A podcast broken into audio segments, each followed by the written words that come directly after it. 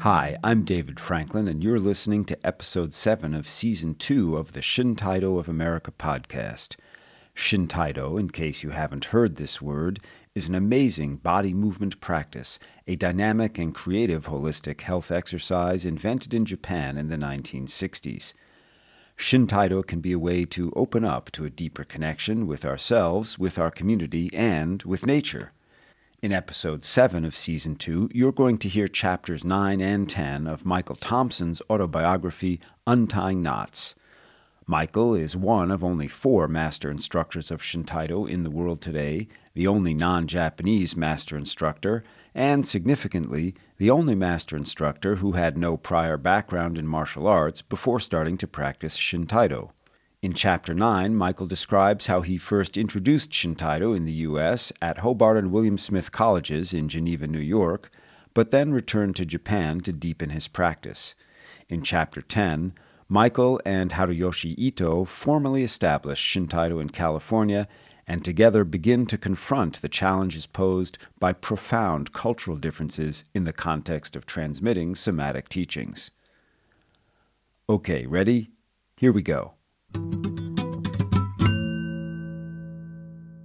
Untying Knots, a Shintaido Chronicle by Michael Thompson. Chapter 9, which was originally titled Section 2, Chapter 2 in the printed book. A Dojo and the First Students. I moved in with Bill Burtis in September of 1973, two years after I had left town and my teaching job. In fact, he had been one of the party goers aboard the QE 2 and had almost not made it off the boat in time before they pulled up the gangplanks. I'm sure I must have seemed a little strange to him, even demented, with all of my stories, new body, and clean way of living not to mention the white martial arts costume and wooden staff. I felt so changed that I couldn't imagine that anyone I had known before could ever associate me with the person I had been. It was as if I had been reincarnated. To my old friend's credit, I felt welcome, for the most part, although I had no intention of picking up where I had left off with my former life. The first task at hand was to find some willing bodies and start teaching. I also had my own practice to keep up and needed to find a good space to do so. Bill, it turned out, was going through a crisis of his own and was amenable to trying something slightly insane to help him deal with it. I sometimes think that the fact that he was always going through some kind of crisis for a while was the only thing that kept him coming back for more, because my version of Shintaido was very primitive and required a degree of fanaticism or desperation. Anyway, we found a large semi private field at the college, and I immediately introduced him to the joys of jumping around the perimeter and running Eiko back and forth. I think at first he did it as a physical challenge, but later came to appreciate the cathartic effect of running and screaming at the top of his lungs. He introduced me to the head of the Women's Physical Education Program at William Smith, who also ran an evening program of alternative disciplines such as yoga, martial arts, etc. Since, for better or worse, they knew who I was, she immediately accepted my proposal to teach Shintaido twice a week in their gymnasium. Bill and I came up with a poster and put an announcement of the first class in the student newspaper. I couldn't believe my eyes when around 50 people showed up for the first class. I'm sure a lot of them were curious to see what I had gotten into based on my previous reputation as a kind of hip French teacher. I was so excited to see all these people that I went a little overboard with the first practice session. At any rate, only about ten showed up for the second class. We settled into a regular group of seven or eight faithfuls. There were a couple of faculty members, one or two faculty wives, and two faculty children, in addition to the students I had stayed with when I arrived. Later on, more students joined in, but it was never the mass movement I had dreamed of. In fact, my abilities did not match my enthusiasm. Still, we had some great practices during the two years I was in Geneva, New York. It was a time when people were seeking alternative modes of expression and didn't care too much for the conventional wisdom of the day. It also seems that people were not so preoccupied with projecting coolness, perhaps because it was a friendly and nurturing environment.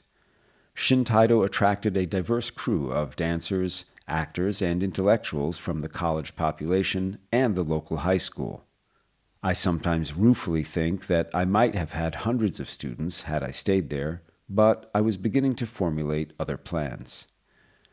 During my time in Geneva, I received visits from Japanese Shintaidoists, including Fugaku Ito and Masashi Minagawa, a member of Japanese Shintaido's second generation. Their visits were particularly welcome because they showed me some new techniques and corrected my bad habits. I can still remember marching up and down the field under Ito's direction, trying to coordinate the movements of the bow staff and the stepping and feeling almost completely inept. I began to realize that I really didn't know a whole lot and was not licensed to teach by the Japanese Federation. Ito suggested that I go to Japan the following summer to study further and take my instructor's examination. Although I was starting to eat into my savings, I actually made money in France with the help of income from a modest trust fund, a very cheap lifestyle, and a strong dollar. I decided to follow his recommendation and headed off to Japan in June 1974. Ito welcomed me and installed me in his small apartment in the Shinjuku district of Tokyo.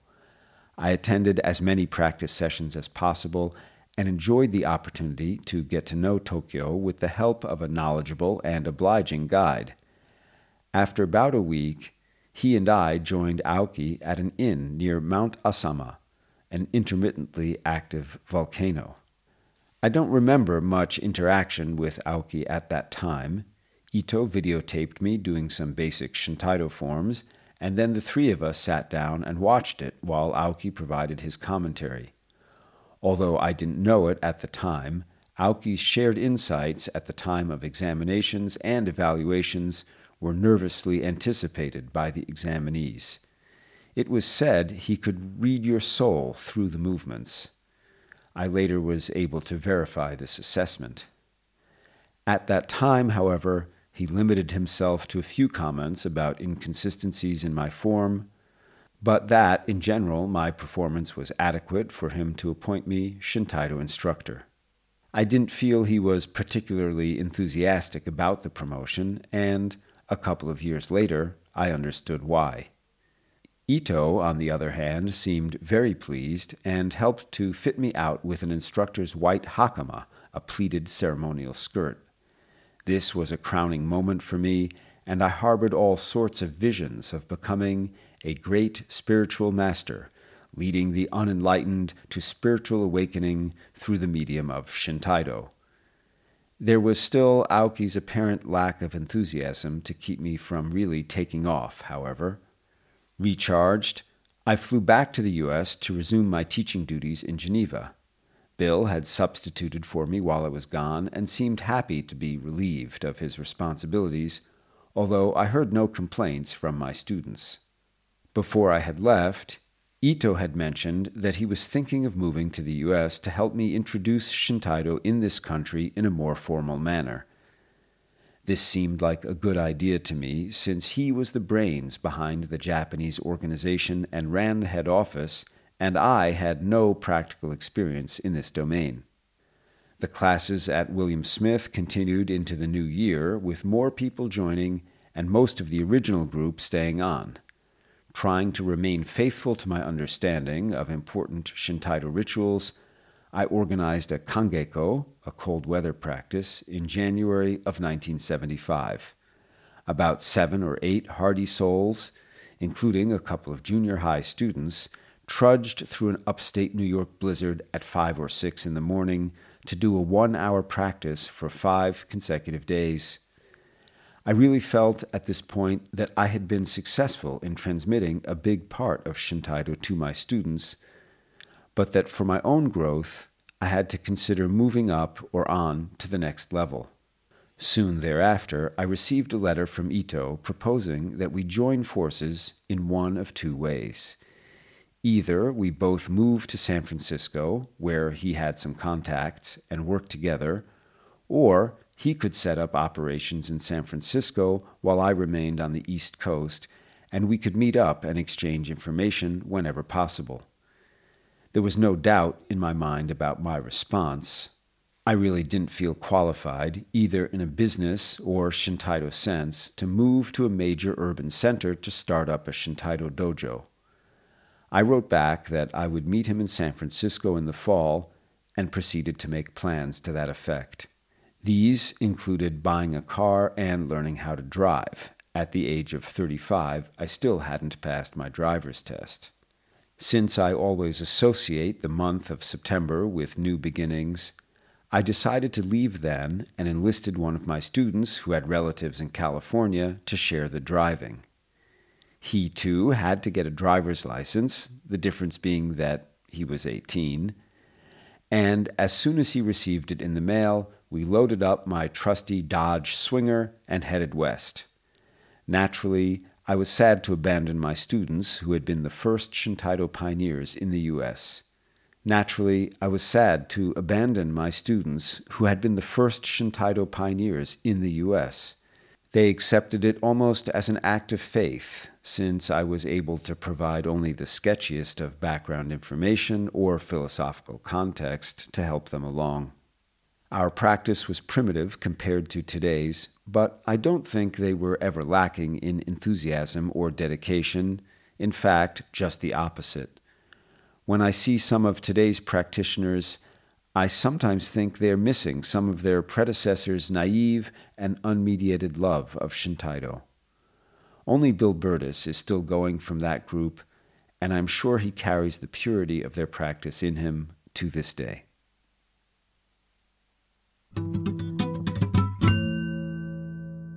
You've just been listening to Chapter 9 of Michael Thompson's Untying Knots, and this is the Shintaido of America podcast. I'm David Franklin. We're about to hear chapter 10, but before we get to that, I have a favor to ask. If you're enjoying today's podcast, the most important thing you can do to help out is to tell people about us.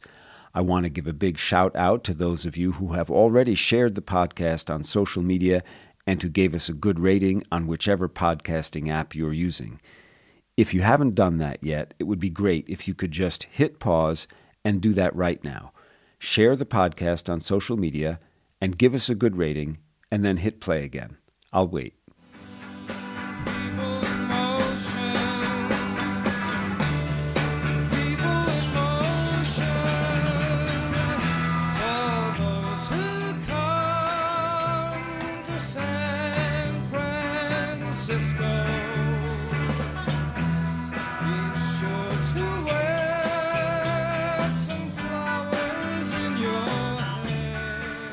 Okay, thanks. On with the show. Untying Knots, a Shintaido Chronicle by Michael Thompson, Chapter 10, which was originally titled Section 2, Chapter 3 in the printed book, From the Frying Pan into the Fire. While I was making plans to move to San Francisco, I ran into Pamela Olton, who had been a student at William Smith when I was on the faculty there. She, too, was planning a move to San Francisco and was going to drive across country with her friend Stephen Pizzella.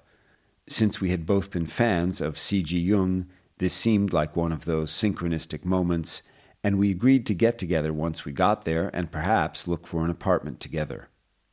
The drive to the West Coast was relatively uneventful, although Carl, my co pilot, and I, being novice drivers, were both exhausted from clenching the steering wheel and fighting curves, both on our own and on the other's driving shift.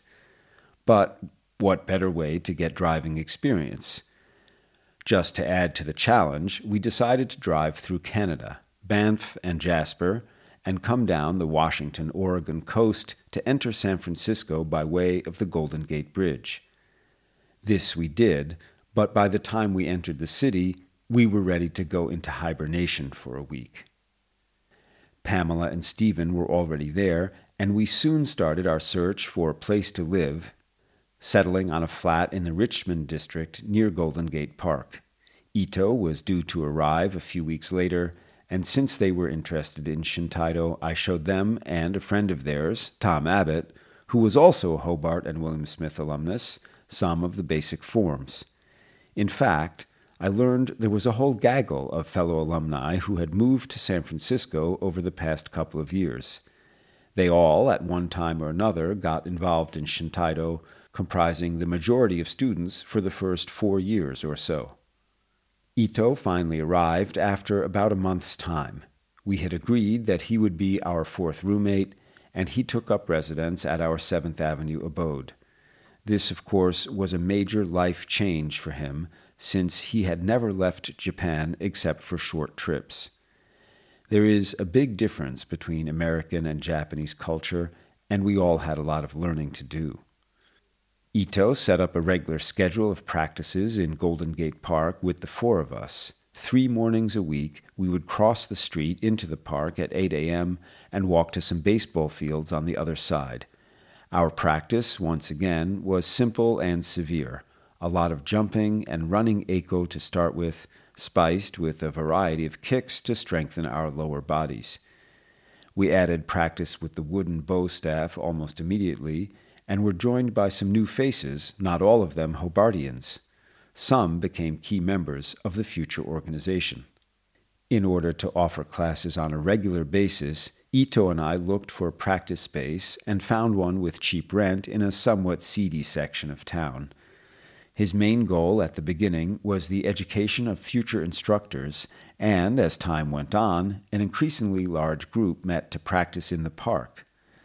In those post hippie days, most people worked part time or at odd hours and were free to run around in the morning and come back to our apartment for a copious breakfast.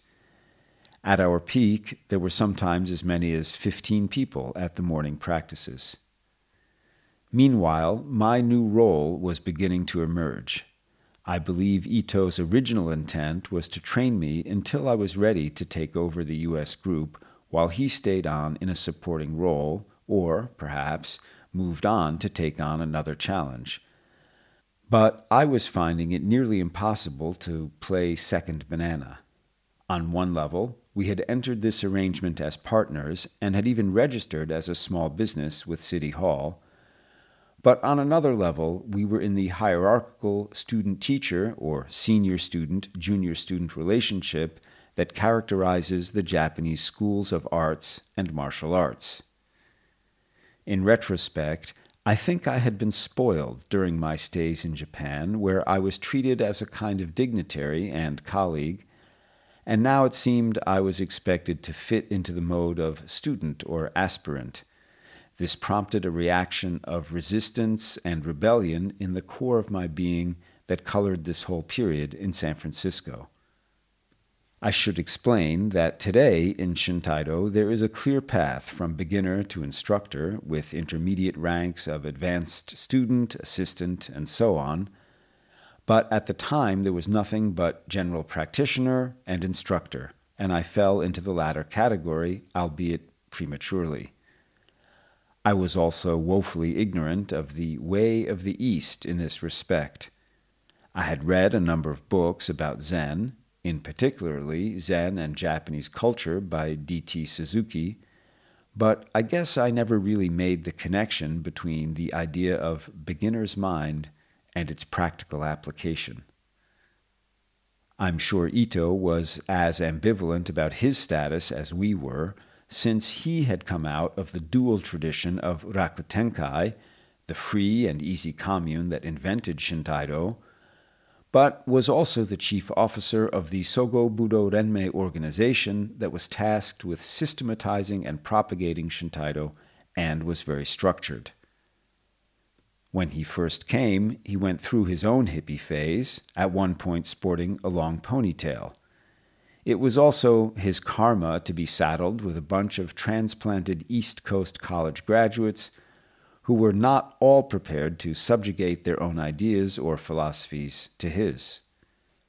Aoki made three trips to San Francisco during this period and must have been horrified by the turn of events he witnessed there it must have been obvious to him that Ito's talents were not being fully utilized or appreciated.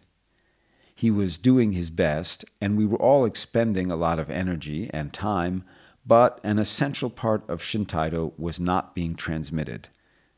I have notes from his talks during those visits, and he always insists on the importance of learning from other cultures different from your own, and not insisting that your own is absolute.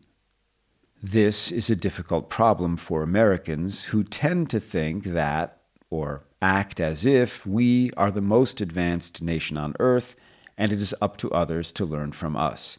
We stand, so to speak, on the shoulders of older cultures, and it was this tacit assumption that often impeded open, two way communication.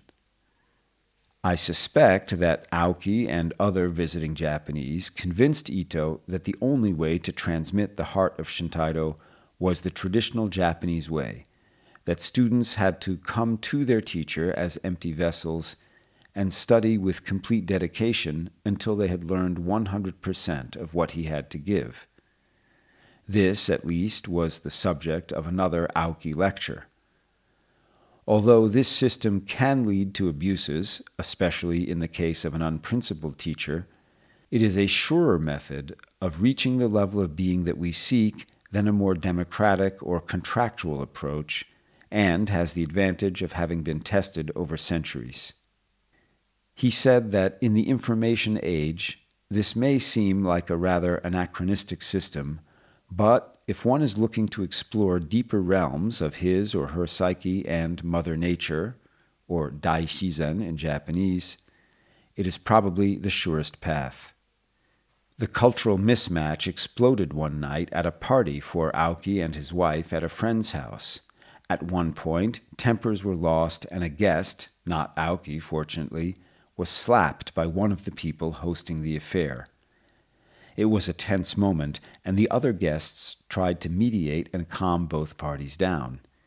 Ito and the Aokis sat by during this process, totally ignored by the rest of us.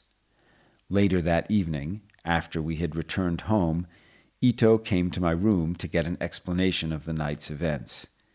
He said that at first he was furious because in Japan, if a host destroyed the good feeling of a get together, everyone ought to leave and congregate somewhere else.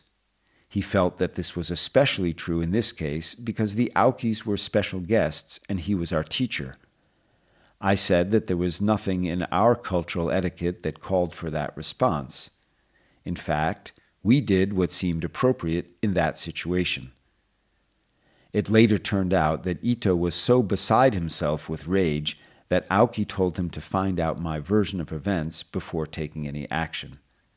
Without his intervention, however, I wonder whether we would ever have learned this lesson of cultural relativity, since it seemed to all of us that our responses were normal. It might have been disastrous if Ito had actually given vent to his shocked anger. Another theme of Aoki's talks was the notion of freedom. In the West, he noted, we think of freedom from restraints with regard to our personal choices or political freedom, but someone from the East thinks of freedom more as liberation, perhaps freedom from your own personal tastes or habits. It is a space which transcends the concerns of what they call our small self. In order to gain access to that space, we have to be willing to sacrifice our personal likes and dislikes. I was in no mood to be an empty vessel. I kept a diary at the time, and notation after notation is filled with a mood of self loathing and resentment of others. Part of my problem was, as I wrote, the ambiguity of my relationship with Ito, but I had also reached a plateau in my practice of Shintaido itself. There was no doubt that my technical level had improved, but there was a block or obstacle that was keeping me from moving into the world of freedom described by Aoki, and all the hours I spent practicing seemed to have little or no effect on it. A couple of times Aoki released the blockage, once by pulling on my belt while I was lying down, resulting in gales of laughter emanating from somewhere deep in my bowels and another time by pushing down on my hips while I was running Eiko with a wooden sword.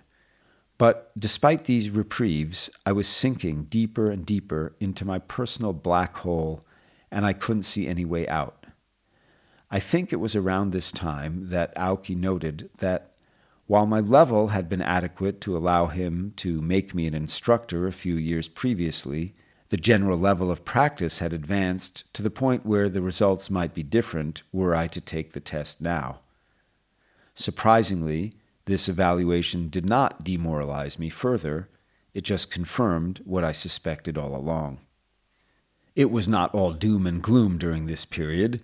We found a huge new dojo in the Project Artaud, an artists' cooperative in a renovated factory, where we were able to run and yell to our heart's content, if not that of the local tenants. Our group had evolved into a community with a number of us sharing meals and the establishment of another Shintaido house two or three doors down from our apartment. With the help of a Japanese American lawyer, we established ourselves as a religious nonprofit organization with Ito named as missionary. At the same time, we were trying to find a way to get him a green card so he could stay indefinitely. He finally got one by marrying a U.S. citizen who also happened to be a Hobart William Smith graduate.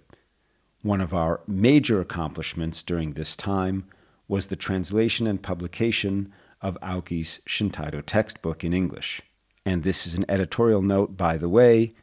You can hear the textbook as an audiobook by listening to season one of the Shintaido of America podcast. Back to Michael's book. At the end of two years, it seemed we were fairly well established and that Ito's labors were beginning to bear fruit. Although Shintaido was hardly a household name, just by dint of showing up, we had gained some respect among martial artists and the New Age community in the Bay Area.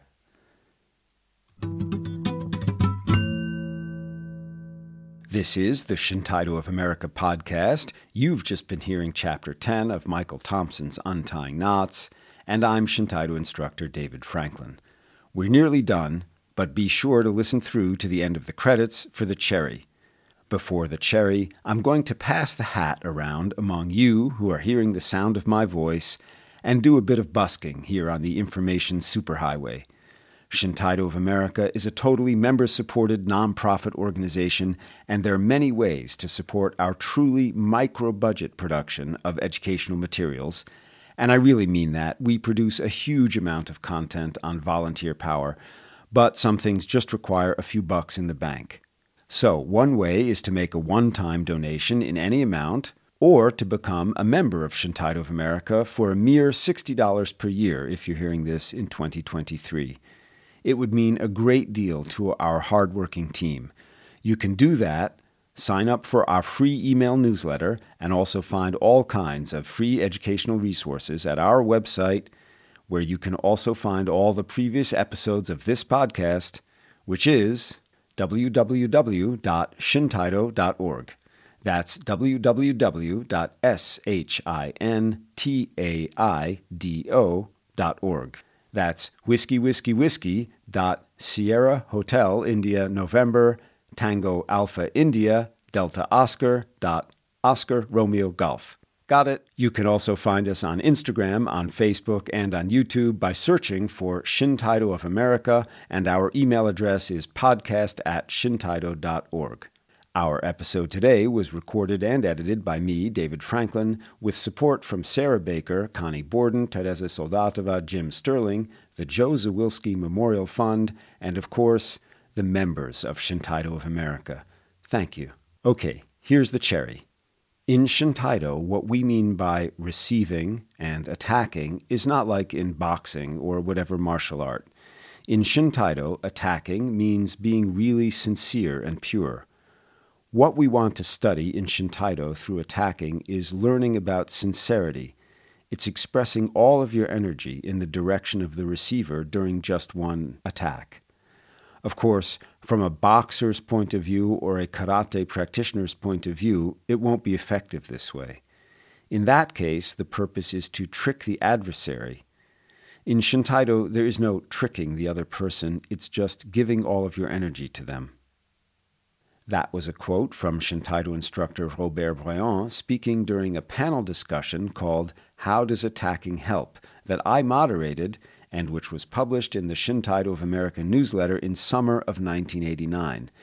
And guess what? You can find back issues of the newsletter and the Body Dialogue Journal, as well as previous episodes of this podcast, all for free at our website, www.shintaido.org. Thanks for listening to the Shintaido of America podcast. Contents of this podcast copyright Shintaido of America 2023, with the exception of San Francisco Be Sure to Wear Flowers in Your Hair, written by John Phillips and performed by Scott McKenzie, a short excerpt of which was included for educational purposes. Shintaido, Opening to Life.